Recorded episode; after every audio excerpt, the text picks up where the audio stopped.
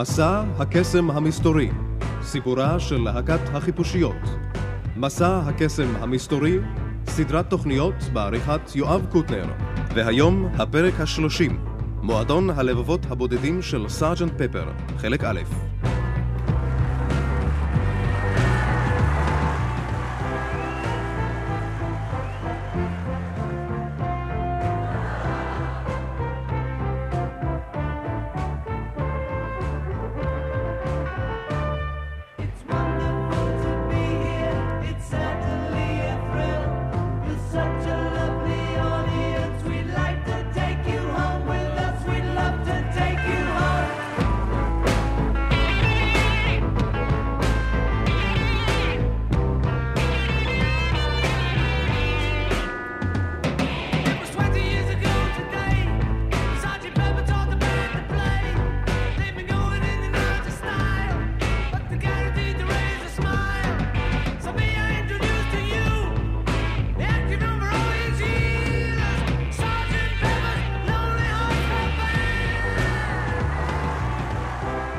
עשור מביא איתו שניים שלושה רגעים בלתי נשכחים באמת. בדרך כלל רק מלחמה או טרגדיה איומה יכולה לגרום לתשומת לב משותפת של מיליוני אנשים, לעורר בהם באותו רגע אותה תחושה. כך קרה ביוני 1967. מיליוני אנשים בכל העולם היו שותפים לאותה חוויה, ולא בגלל אסון או מוות, אלא בגלל תקליט. ישנם עד עצם היום הזה אלפי בני אדם בכל העולם המסוגלים לתאר בדיוק היכן היו ומה עשו כששמעו בפעם הראשונה את מועדון הלבבות הבודדים של סארג'נט פפר. המוזיקה הזו, בעלת הכוח העצום כמו רצח קנדי או הנחיתה הראשונה על הירח, מסמנת זמן ומקום מדויקים, בלתי חולפים עם הזמן והגיל. הזיכרון זהה אצל כולם, איך הם לא יכלו להאמין למה ששמעו בפעם הראשונה, והיו חייבים לנגן אותו מתחילתו ועד סופו שוב ושוב. מבחינה מוסיקלית הייתה התקשורת של האלבום הזה מושלמת. הוא כיסה את המאזין האוונגרדי ביותר ואת זה השמרני ביותר, את המעריץ ואת המתנגד.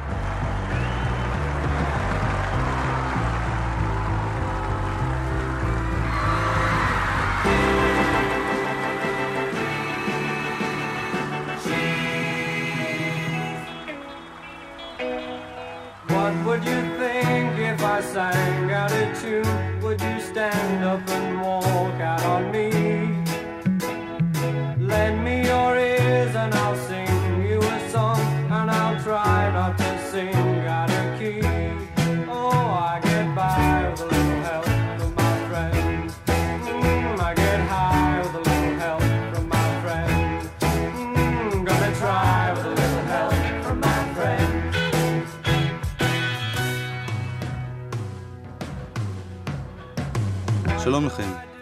הדברים הנרגשים האלה ששמענו נכתבו על ידי פיליפ נורמן, עיתונאי של הסנדיי טיימס.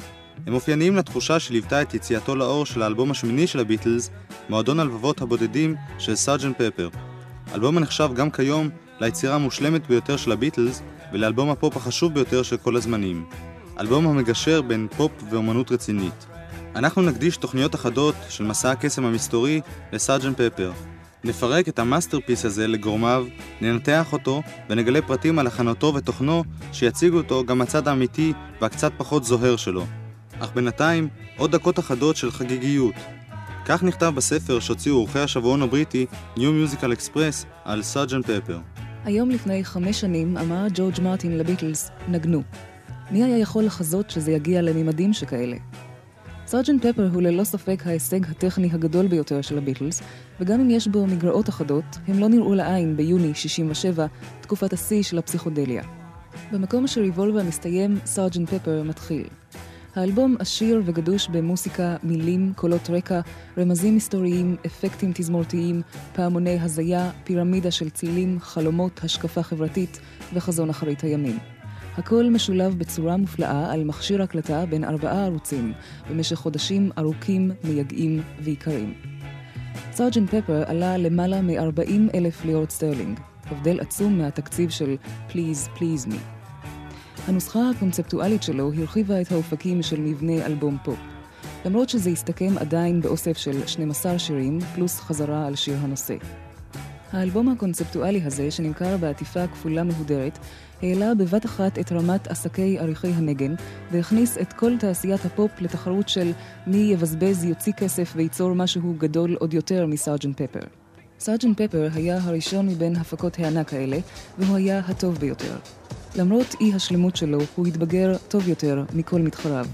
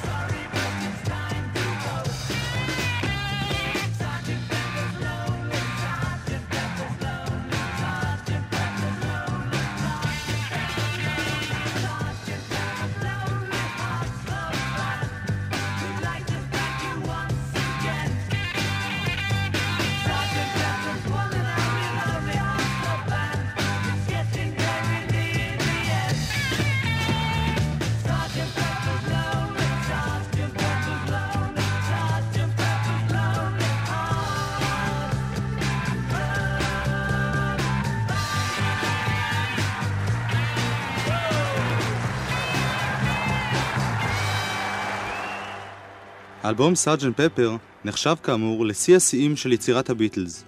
הוא נפתח בהזמנה של הביטלס למאזינים לבוא להשתתף במופע הדמיוני שלהם. הזמנה זו משמשת לנו כידוע כאות הפתיחה הקבוע של הסדרה מסע הקסם המסתורי. האלבום הזה, שנראה כל כך מושלם, כל כך מהוקצע ומתוכנן, נוצר במשך ארבעת החודשים הראשונים של שנת 1967 באופן ספונטני ובלתי מתוכנן, ללא ידיעה מוקדמת שהוא ייראה כמו יצירה אחת. אפילו ללא השם מועדון הלבבות הבודדים של סרג'נט פפר.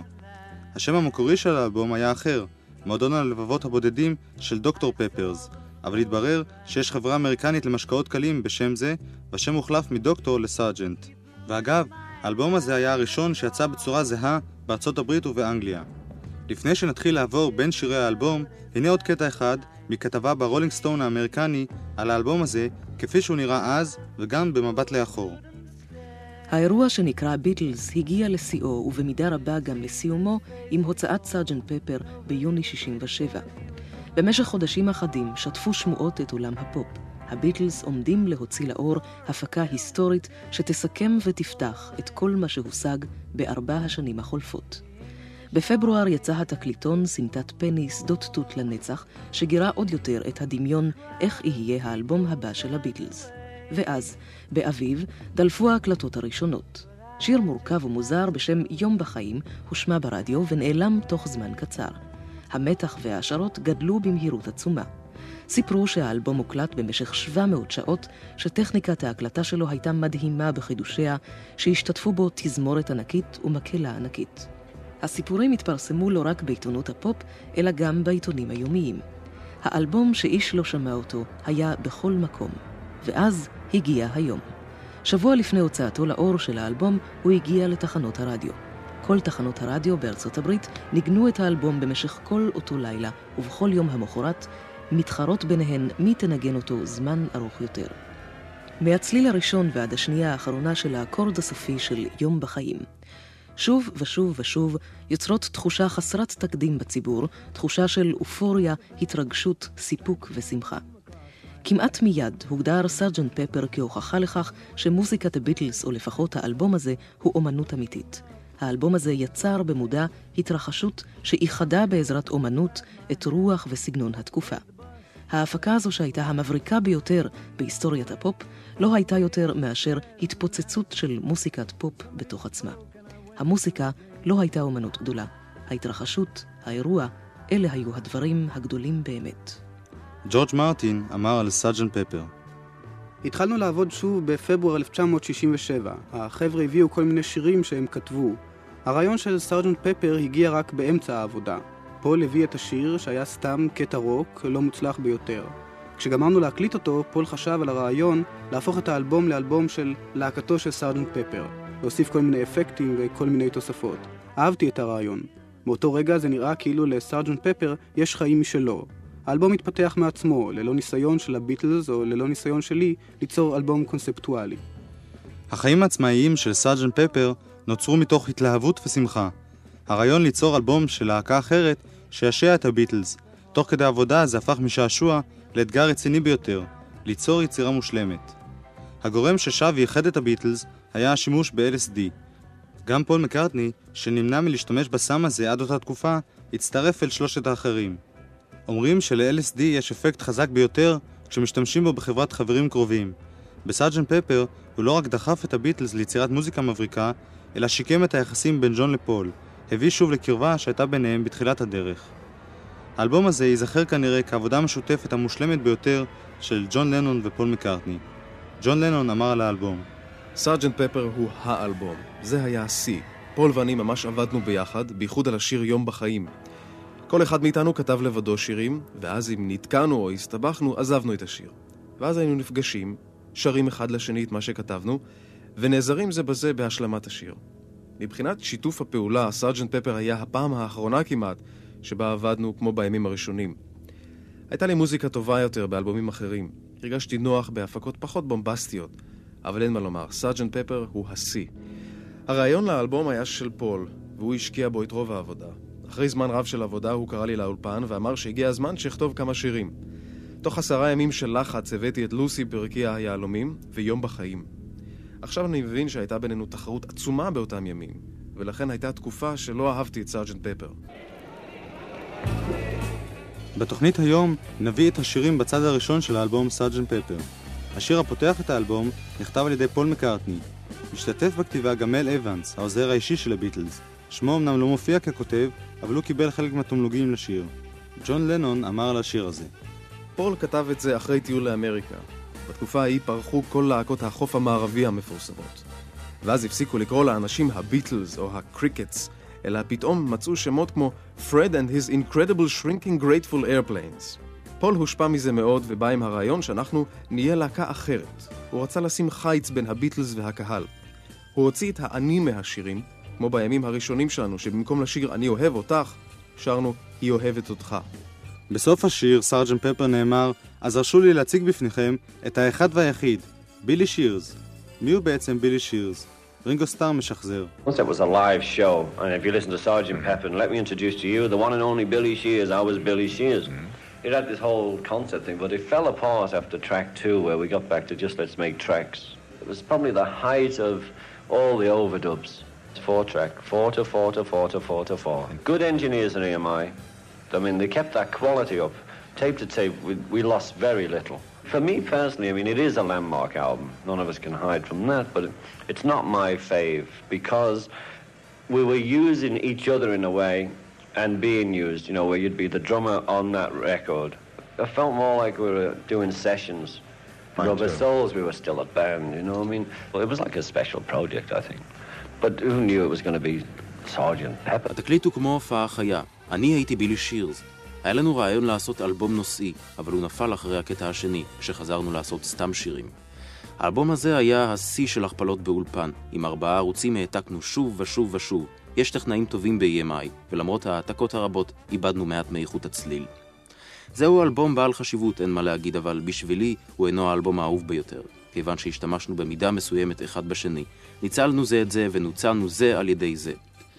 אני המתופף בתקליט הזה. עם כל התזמורות הגדולות הרגשתי כמו מוסיקאי אורח, נגן בהקלטה. בראבר סול היינו עדיין להקה. כאן זה היה פרויקט מיוחד. אף אחד לא ידע שזה יהיה סארג'נט פפר. רינגו סטאר. יוסי מהחיים, המוזיקאי המלווה אותנו לאורך כל הסדרה, אומר על סארג'נט פפר. התקליט הזה הוא הבשל ביותר, המפודר ביותר, המאורגן ביותר. השיר שמופיע בהתחלה מסביר לנו שיום אחד, לפני 20 שנה, נוצרה איזושהי תזמורת שידעה לנגן, ויצאו מהסגנון וחזרו לסגנון, אבל תמיד הם יודעים לבדר. וזה בעצם הם בעצמם. הפתיחה הזאת מספרת ממש את הסיפור של הביטלס, אבל לא בצורה קיצ'ית. וכמה זה יפה כשהתמצית של השיר הזה חוזרת אחר כך לקראת הסוף. זה מין אגדה כזאת. מתחילים איזה מין אגדה עם קצב רוק נהדר, אגדה של הביטלס, ומיד מזה עוברים לשיר של רינגו. אם אני מזייף, תעזרו לי או שתסתלקו. כל כך אנושי. נעים פה משום שאנחנו שומעים מישהו שלא שר כל כך טוב. נותן לנו את המימד האנושי הפשוט של הביטלס, המימד שלא דורש הפקה מי יודע מה. והחיבור היפה, זה חיבור באמת של מוזיקאים. חיבור נהדר. השיר, עם מעט עזרה מידידיי, הוא השיר האחרון שהוקלט לאלבום סארג'נט פפר, ב-30 במרץ 1967. השיר, ששמו המקורי היה Badfinger Boogie, נכתב על ידי פול מקארטני כשנפרד מחברתו ג'יין אשר. אבל הוא החליט לתת אותו לרינגו, שמצליח להעביר בקולו החם והעמוק את המסר החיובי של השיר. אנחנו נשמע עכשיו, ללא הפרעה, את השיר סארג'נט פפר ואת השיר הצמוד אליו עם מעט עזרה מידידיי.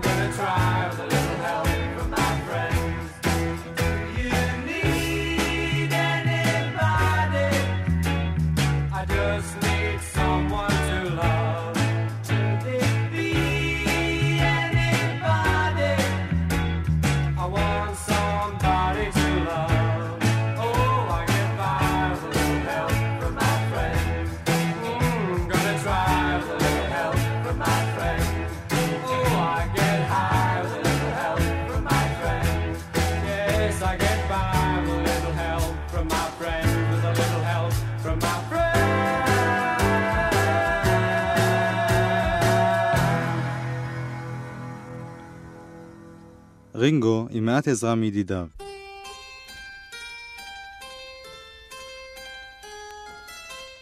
השיר הבא באלבום סארג'נט פפר הוא לוסי ברכי היהלומים, לוסי in the sky with diamonds, יוסי מר חיים. הדבר החשוב כאן מבחינה מוזיקלית זה מה כאן הדבר שחוזר על עצמו. אנחנו רגילים שבאס חוזר על עצמו, אנחנו מאוד לא רגילים שמשהו למעלה יחזור על עצמו.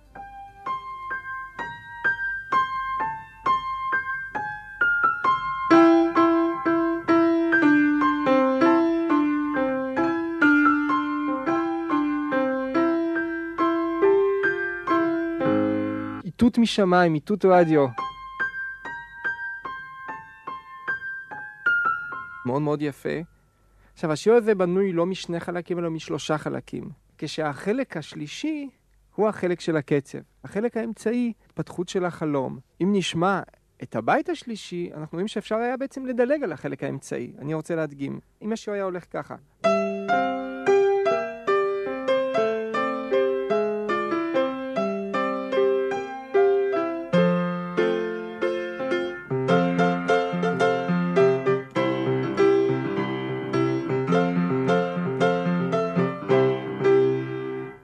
היה מרגיש בכלל שמשהו חסר. אבל מה שקורה, אחרי שהם גומרים...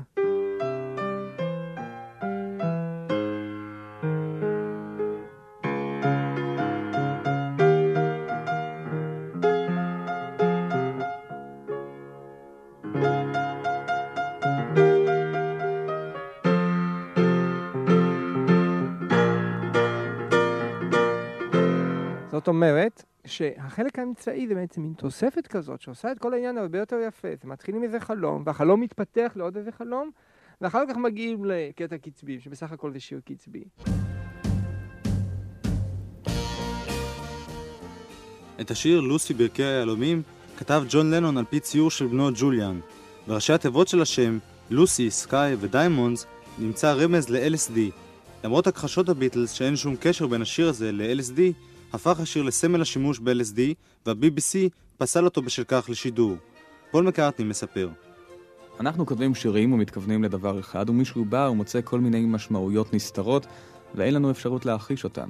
בלוסי ברכי היהלומים אנשים מצאו ראשי תיבות בשם LSD, כי זה היה בתקופה שכל העיתונים כתבו על LSD, אבל אנחנו בכלל לא חשבנו על זה.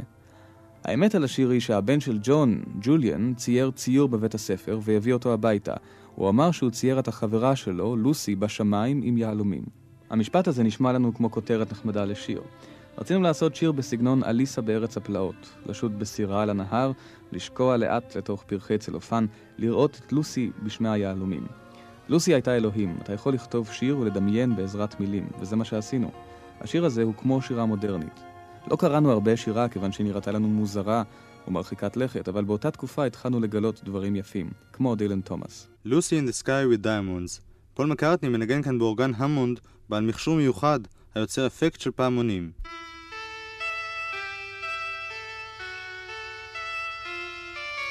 Picture yourself in a boat on a river with tangerine trees and marmalade skies. Somebody calls you, you answer quite slowly. A girl with kaleidoscope eyes.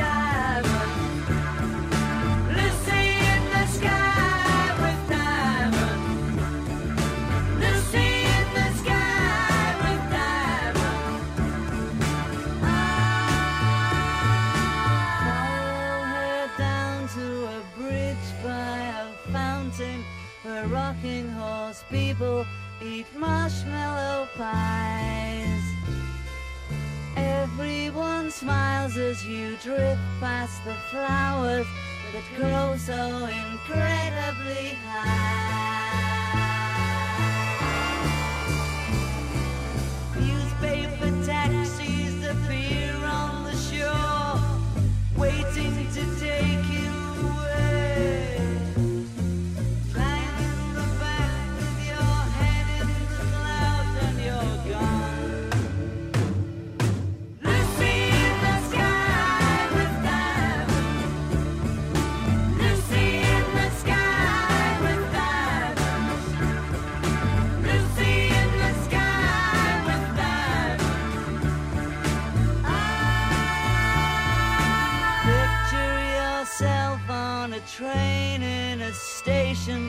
with plasticine pauses, with looking glass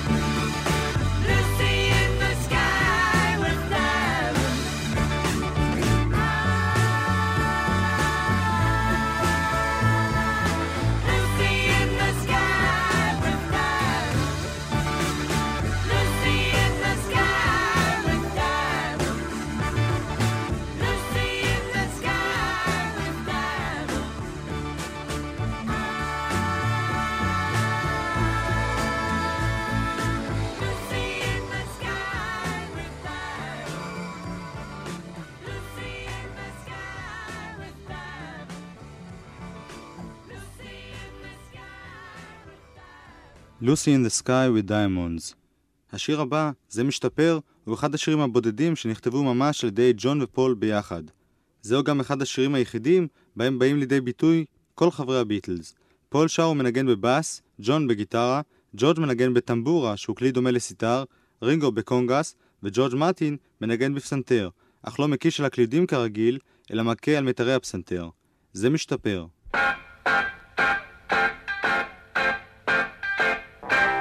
getting better all the time.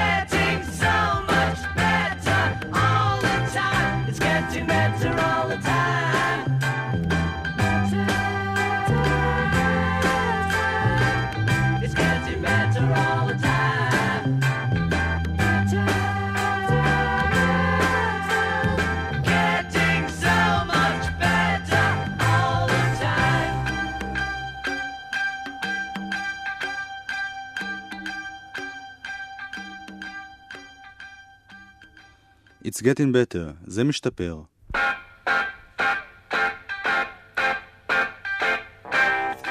הביטוי It's getting better, זה משתפר, היה חלק מהסלנג של הביטלס כבר שנים אחדות. זה התחיל כשהם הופיעו עם המתופף שהחליף את רינגו, ג'ימי ניקול. ג'ימי נהג לענות כל הזמן לשאלה איך הולך? בתשובה זה משתפר. ג'ון נזכר בתמליל של השיר הזה. זהו אחד מהשירים היומניים, כל הקטע שאומר, הייתי אכזרי לאישה שלי, הכיתי אותה והרחקתי אותה מהדברים שהיא אהבה, הקטע הזה היה ממש עליי. הייתי אכזרי לנשים באופן פיזי, לכל אישה. הייתי מכה נשים. לא יכולתי לבטא את עצמי והייתי מכה. נלחמתי בגברים והכיתי נשים. לכן הפכתי לרודף שלום. האנשים האלימים ביותר הופכים לרודפי שלום ואהבה. אני איש שלום שלמד לא להיות אלים, ושמתחרט על האלימות שלו. ההתחלה של It's Getting Better זה היה אחד המקומות הקשים ביותר להקלטה. איך להוציא את הצליל מהמצילתיים ומהגיטרה ביחד, שייצא ציל מאוד מאוד ספציפי, מאוד מאוד מסוים. כאן היה באמת עניין של תושייה, משום שמקליט טוב יודע איך להוציא מהכלים את מה שהוא רוצה. ואז האגדה מספרת שכל פעם אמרו It's Getting Better, אחר כך מזה נוצר גם השם של השיר. חוץ מזה שיש לו כמה דברים יפים מבחינת מילים, כל מיני וידויים, אני הייתי אכזרי לאישה שלי והרחקתי אותה מהדברים שהיא אהבה, הם שרים את זה כאילו הם לא עשו את זה אחר כך. ואחר כך הוא חזר בתשובה וגירש אותה לגמרי. לא צריך להאמין כל כך למילים, כשהוא אומר שעשיתי את זה ועכשיו אני לא עושה את זה, לא צריך להאמין. אתה הזכרת את ההישגים הטכניים בהקלטת האלבום הזה, סארג'נט פפר. נהוג להתפעל מהקלטת האלבום הזה ולציין שהוא הוקלט בארבעה ערוצים, פורטרק. אולי תוכל קצת להרחיב את הדיבור על הנושא הזה. מה פירוש ארבע טרקים? מה זה אומר לי? הלוא אם להקה מנגנת טוב ביחד, למעשה מיקרופון אחד באמצע החדר, יכול להקליט אותם. כאן נוצר העניין שאי אפשר לנגן טוב ביחד את כל הקטע, משום שהגברה מסוימת, או ציל מסוים שאנחנו רוצים לתת לבאס, לא מתאים, את אותו אווירה צלילית לא מתאימה לפסנתר. לכן אנחנו צריכים להפריד. זאת אומרת שהמיקרופון שמקליט את הפסנתר יקבל טיפול של צבע פסנתר, ולא יהיה שום השפעה, נאמר, אם אני אנגן את הבאס יותר, יותר באסי, יותר שחור, לא תהיה לזה השפעה על הפסנתר. אם אנחנו מבינים שיש ארבעה ערוצים נפרדים, יוצא מכך שבעצם אפשר לנגן רק ארבעה כלים נפרדים. זאת אומרת, אני יכול לקחת פסנתר לחוד, אני יכול לקחת תופים לחוד, אני יכול לקחת בס לחוד ואני יכול לקחת גיטרה לחוד. מה עם שאר הכלים? פה יש דבר בשם premix, שאני יכול לנגן רק את שני הכלים על שני ערוצים נפרדים ולמזג אותם לערוץ אחד, אבל אז אני לא יכול לשנות את הצבע שלהם בנפרד. זאת אומרת, אם החלטתי שהבאס והגיטרה ינגנו על אותו ערוץ, גמרנו. אני הקלטתי אותם, נתתי להם את האופי שלהם, ועכשיו אם אני אגדיל אותם, הם יגדלו בבת אחת. אני לא אוכל עכשיו להקטין רק את הגיטרה או להקטין רק את הבאס. זמרים ששרים בשני קולות, הם צריכים שני ערוצים. יש תופים שצריכים ערוץ, וככה יוצא שכל כלי הקצב, גיטרה, בס וגיטרה מובילה, צריכים לנגן על ערוץ אחד. אני מבין שאחד ההישגים הרציניים ביותר בהקלטה היה הצליל של התופים. הצליל של רינגו השתנה מאוד במשך הקלטות הביטלס. כאן היה העניין איך להוציא את הצליל מהתופים. דבר אחד זה מיומנות בידיים, ודבר שני, זאת טכניקה של להוציא צליל, וזה תלוי במתופף ובמי שיושב מאחורה. לרינגו יש צליל טוב, אולי אין לו טכניקה הכי טובה, יש לו צליל כבד, יש לו צליל טוב, כל השמצות על רינגו נוגעים לכך שהידיים שלו הם לא ידיים וירטואוזיות. אבל הצליל שלו הבסיסי יש לו צליל יפה. אם יבוא מתופף בסגנון ג'יין קרופה או ארט בלקי, הוא היה מתעלף. הצליל הזה של התופים זה בדיוק מה שהג'אז ניסה להילחם נגד זה. היום כשבא מתופף, דבר ראשון הוא שם לך חתיכת פלסטר פה, חתיכת מגבת שם, ממלא בסמרטוטים את הטוב בס, והוא רוצה לקבל בום. הוא רוצה לקבל צליל כבד, צליל סגור. בג'אז היו מעוניינים בצליל פתוח. כל ההמצאה של העורות ושל העורות הפלסטיים זה לקבל צליל פתוח ומבריק. אז הבעיה הייתה איך לרסן את הצליל המבריק הזה. ואנחנו חוזרים אל האלבום סארג'נט פפר. את השיר הבא כתב פול מקארטני, Fixing a Hole, מתקן חור. גם כאן עזר בכתיבה מל אבנס, שהתחלק בתמלוגים, למרות ששמו לא מופיע ככותב. הביטלס לא רצו לקלקל את אגדת לנון ומקארטני. פול מנגן בשיר הזה בצ'מבלו, Fix in a Hole.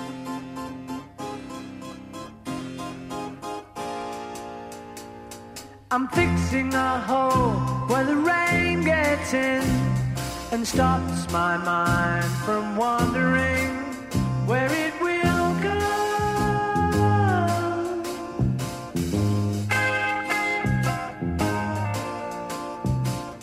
I'm filling the cracks that ran through the door and kept my mind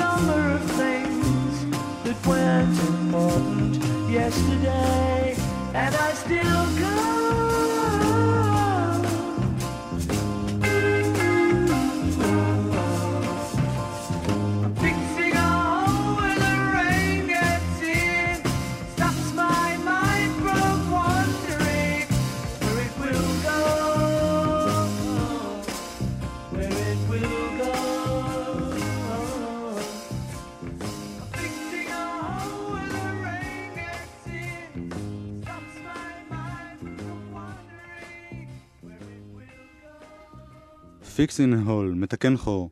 פול מקארטני אמר על השיר הזה. בשיר הזה האשימו אותנו שהוא מרמז על מסומם שיש לו חור ביד מהזרקת סמים.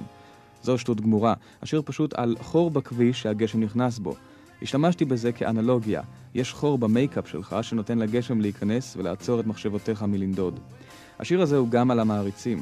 רואה את האנשים עומדים שם, לא מסכימים, ואף פעם לא זוכים.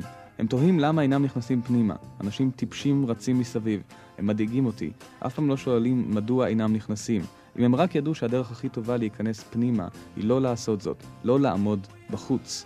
בגלל שכל מי שהוא בן אדם ישר וחבר אמיתי ובן אדם אמיתי ייכנס פנימה, אבל הם לא. הם פשוט עומדים בחוץ ומחכים ומוותרים. הם אומרים, אנחנו מעריצים, אל תכניסו אותנו. פול מקארטני. Fixing a hole, שהוא שיר שקט ויפה, יש פה איזה מין צניעות כזאת בשיר הזה. שוב פעם, שיר של שני חלקים, שחלק אחד מאוד קצבי, ממש מין בוגי ווקי כזה, אבל החלק היפה של השיר,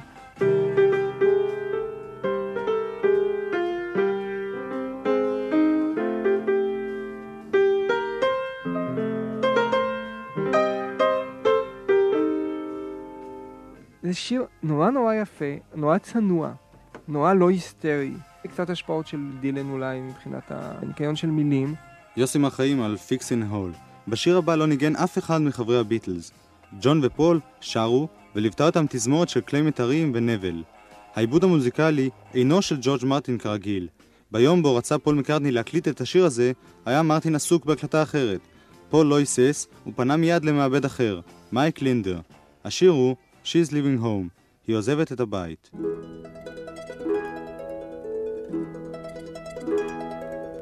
Wednesday morning at five o'clock as the day begins. Silently closing her bedroom door, leaving the note that she hoped would say more. She goes downstairs to the kitchen, clutching her handkerchief. Quietly turning the back door key. Stepping outside, she is free. She,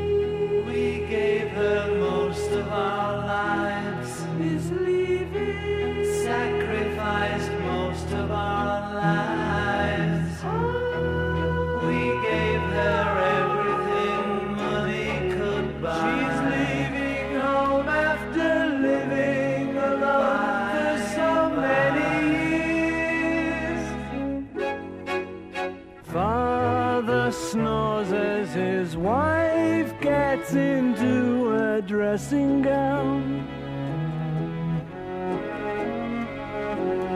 Picks up the letter that's lying there.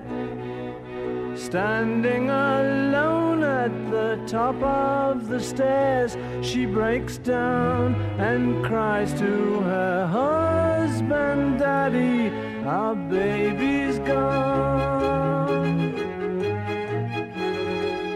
Why would she treat us so thoughtlessly? How could she do this to me? She, we never thought of ourselves. Never a thought for ourselves.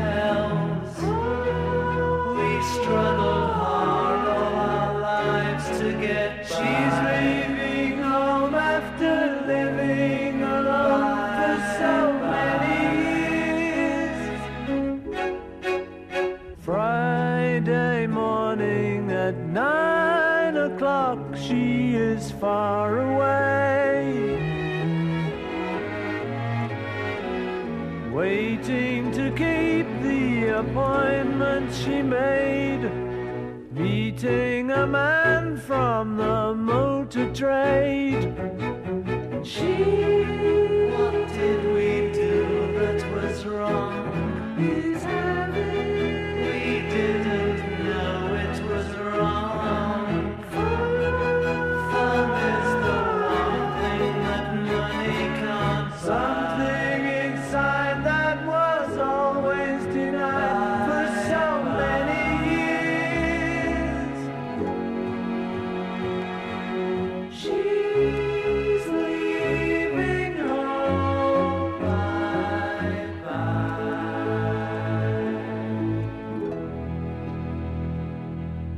She is leaving home, bye bye.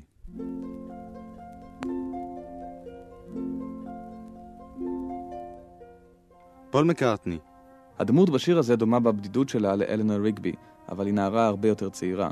השיר נכתב על פי סיפור בדיילי מירר על ילדה שעזבה את הבית, ואבא שלה אמר, נתנו לה הכל, אני לא מבין למה היא עזבה. אבל הוא לא נתן לה את מה שהיא הייתה זקוקה לו כשעזבה את הבית. She's Living Home. כאן יש שוב פעם תזמור מאוד יפה. השיר הקלאסי של התקליט. גם הצ'לו שמופיע אחר כך. הרצינות של הנושא, העיבוד של הנבל, נראה כאילו זה ההמשך של אלינור רגבי ושל יסטרדי.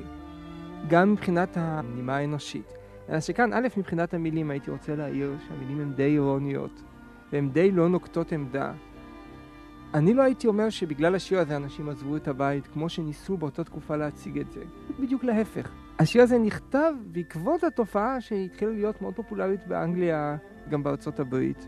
יש כאן גישה קצת אירונית, קצת מלמעלה, אבל לא מלמעלה בהתנשאות, אלא פשוט אנשים שמסתכלים על החיים. הם די מרחמים על ההורים. ההורים כל כך עצובים ובוכים וזה, ומצד שני זה מאוד אירוני, עשינו בשבילה הכל. למה היא עושה לנו את זה בעצם? למה היא עושה לנו? זאת אומרת, ההורים מפרשים כל דבר נגדם, לא מפרשים את זה פשוט ללכת לחיים עצמאיים. מבחינה הרמונית יש בשיר הזה דברים נורא יפים. תשימו לב לדבר הזה. יש כאן שני אקורדים בבת אחת, וזה דבר שמאוד מאוד לא מקובל, לא אצל הביטליס ולא אצל להקות אחרות. וזה פול מקארטני דרך אגב. רואים כאן שזה מישהו שדרך הפסנתר השיג את זה, לא דרך לימודים. יצא לו במקום לעשות. הוא עושה. המון אקורדים שבג'אז מופיעים המון זמן, אבל הם לא נגני ג'אז. הם לא קיבלו את זה מג'אז. נורא יפה למצוא את זה בתקליט הזה, וזו פעם הראשונה כאן שהבאס בכלל לא קשור למה שמנגנים ביד השנייה. יש באס, ו... ואקורד אחר לגמרי ביד הזאת, וזה נשמע יוצא מן הכלל. עכשיו, עוד דבר נורא יפה זה הדיאלוג פה. החלוקה הזאת שאומרים She is living home. She, we never thought of ourselves, is living, never thought of ourselves. home, מין תיאטרון כזה.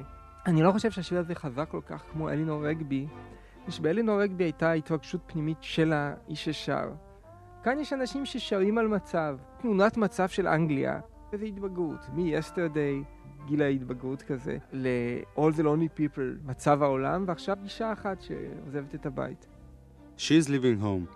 השיר החותם את צידו הראשון של האלבום הוא אחד המעניינים והמורכבים שבו, לטובתו של מיסטר קייט, Being for the benefit of Mister Kite. ג'ון כתב את השיר הזה על פי פוסטר של קרקס, כפי שפול מספר. לג'ון היה פוסטר ישן שבקצהו העליון היה כתוב Pablo Fanque's Fair מציג את ההנדרסונים לטובתו של מיסטר קייט. כל הפוסטר היה מלא דברים שנראו מוזר. אנשים וסוסים מקפצים דרך גלגל אש אמיתית. לא היינו יכולים להמציא דברים כל כך משונים. Being for the benefit of Mister Kite, ושימו לב בעיקר לליווי של השיר הנפלא הזה.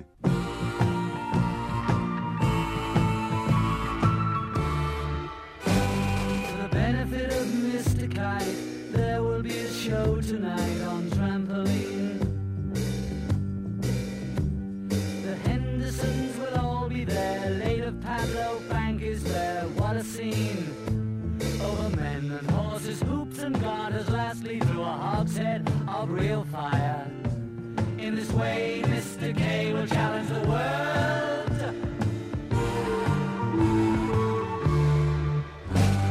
The celebrated Mr. K performs his feat on Saturday at Bishopsgate. The Henderson friends will dance and sing as Mr. Kite flies through the ring. Don't be late. Mrs. K and H assure the public their production will be second to none. And of course, Henry the Horse dances the waltz.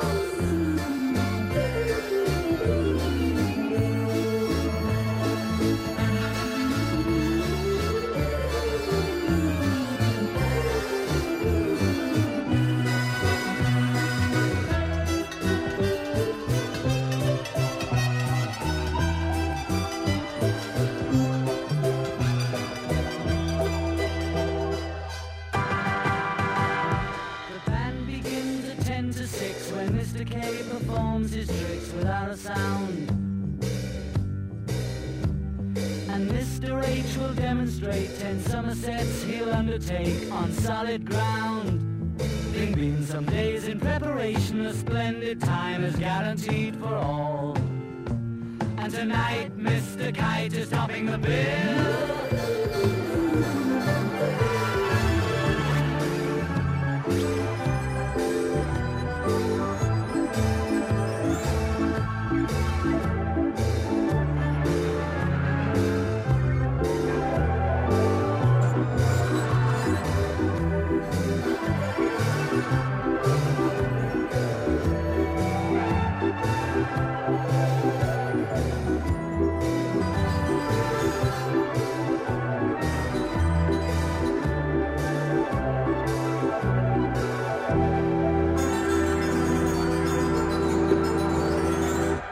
Being for the benefit of Mr. Kite.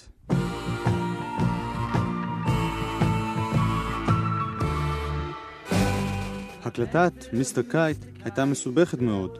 ג'ורג' מרטין מספר עליה בספרו. ההישג הגדול ביותר בעריכה היה בשיר Benefit for Mr. Kite. כרגיל ג'ון כתב על משהו שהוא ראה, ואז הוא זרק לעברנו את המשימה. אני רוצה שהמוזיקה תסתובב מסביב, הוא אמר, שיהיה אפקט של קרקס.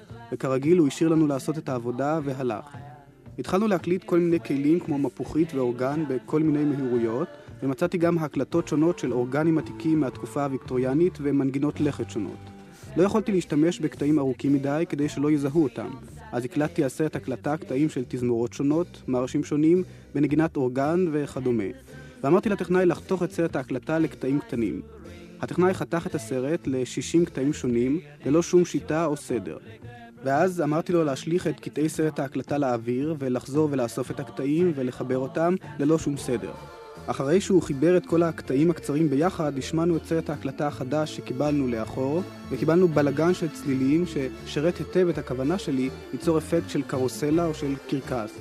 את ההקלטה המטורפת הזאת צירפנו להקלטות האורגן והמפוחית הרגילה, וכך קיבלנו את האפקט הזה המלווה את השיר Benefit for Mr. Kite. לעומת השירים של פול שהיה להם קשר למציאות, השירים של ג'ון היו מופרעים לגמרי.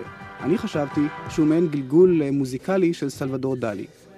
ג'ורג' מרטין. השיר Being for the Benefit of Mr. Kite זה שיא הווירטואוזיות. זה מתאים לו לגמור את הצד הזה כמו שהשיר Day in a Life, הוא הרבה פחות חשוב מ-Day in a Life, אבל יש בו כזה פאר, תאוות המשחק שלהם, פה לפי דעתי מגיעה לשיא. הדבר הזה נורא בולט בצד הראשון, עם לוסי ועם She's Living Home. הצד השני הוא צד יותר אנגלי, צד יותר שפוי והוא יותר אחוז ביחד. ואל הצד השני של סארג'נט פפר נגיע בתוכנית הבאה.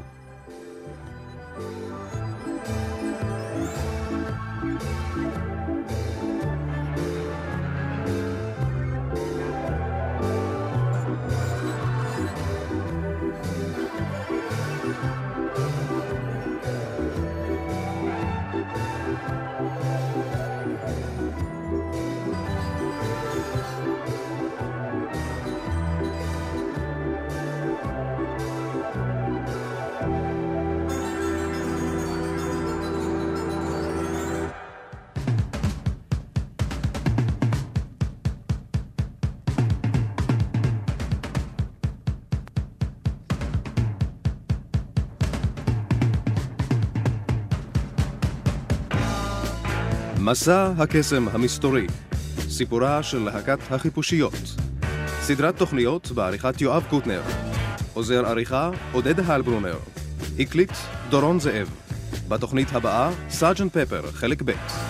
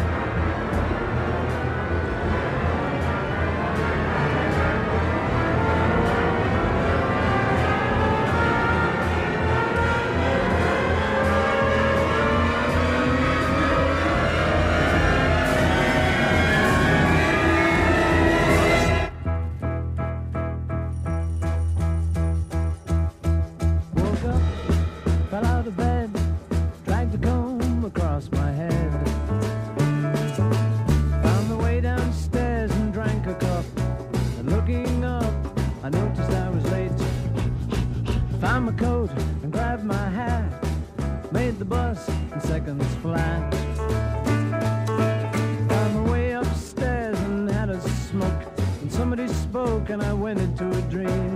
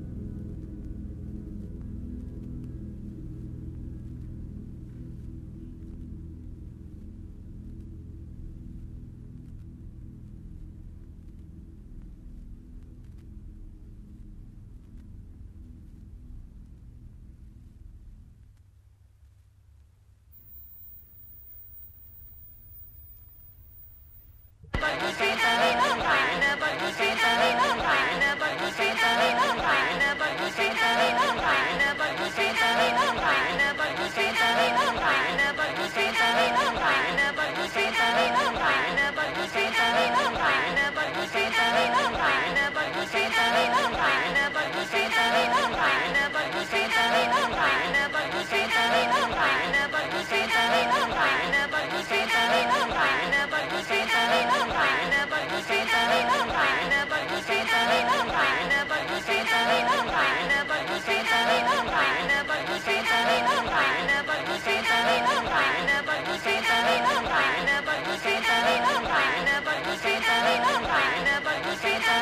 Bye.